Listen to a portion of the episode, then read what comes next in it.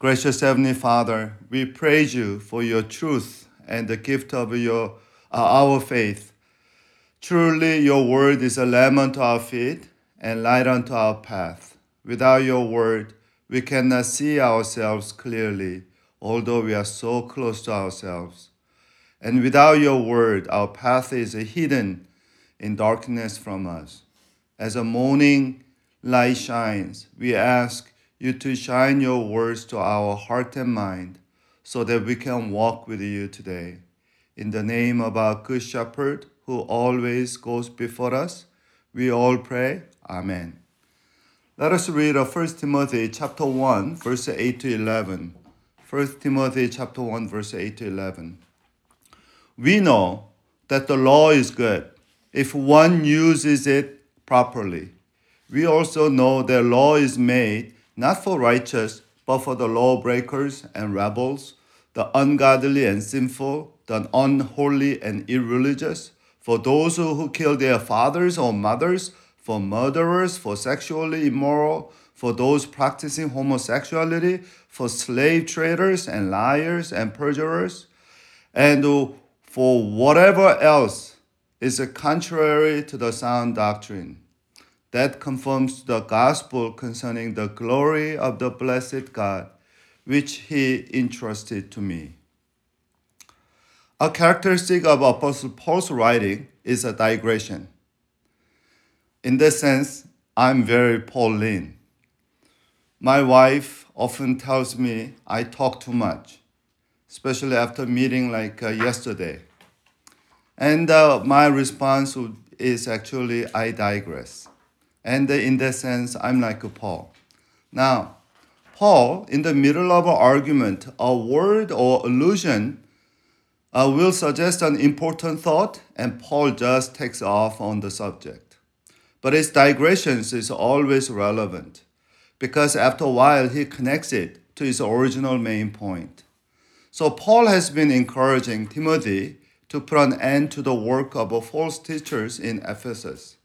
He says of them in the verse 7 they want to be teachers of the law, but they do not know what they are talking about or what they so confidently affirm. With this mention of their misuse of the law, Paul digresses in today's passage on the proper use of the law. Paul opens the digression by saying that we know that the law is good if one uses it properly. What is a proper use of the law? What is the purpose of the law? The overall purpose of the law is good. God gave us a law for our own good. In Romans 7:12, Paul gave a classic statement of the goodness of the law. So the law is a holy, commandment is a holy and righteous and good. Despite the misunderstanding and the errant teaching of some, there is no disjunction between law and the gospel. Law and the gospel come from God's grace. They complement each other. Law points out to the gospel, and gospel perfects the law. By the way, don't confuse the law with the legalism. Paul never condemned the law, but only the legalism. Legalism, by that I mean the using the law with, with human arrogance and without grace. God gave us the law, according to Paul, for three purposes or three proper uses restraining use, condemning use, and a sanctifying use. First, the re- restraining use of the law is seen in the public life as an external restraint on wrongdoers, and it does a good job of this. If you look at the Galatians 3 passage, without the law, everyday public life would be impossible and become a chaos. Second, the condemning use of the law involves a spiritual guilt and judgment. And Paul describes this experience of uh, this condemning use of the law in Romans 7, verse 13. Did that which is good then becomes a death to me? By no means. Nevertheless, in order that sin might become recognized as a sin, it used what is good to bring about my death so that through the commandment, that means the law, sin might become utterly sinful. Paul said the law hammered him down so that he might see his own sin and open himself to the gospel. Martin Luther picked up the same sentiment and he said the law is a mighty hammer of God to crush self righteousness of human beings.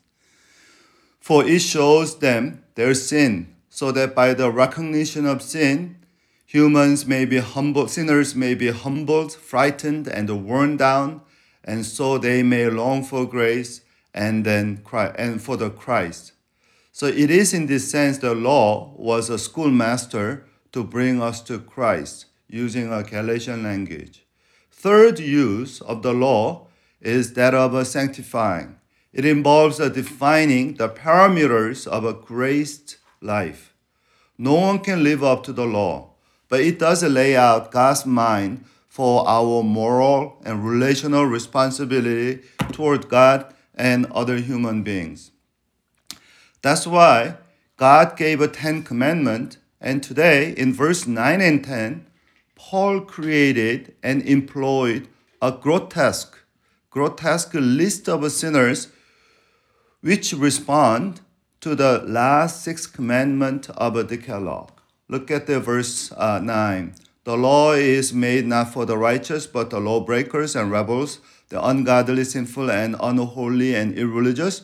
And now, for those who kill their fathers and mothers. Remember the Paul's commandment that thou shalt not, uh, thou shalt honor thy parents in the Lord.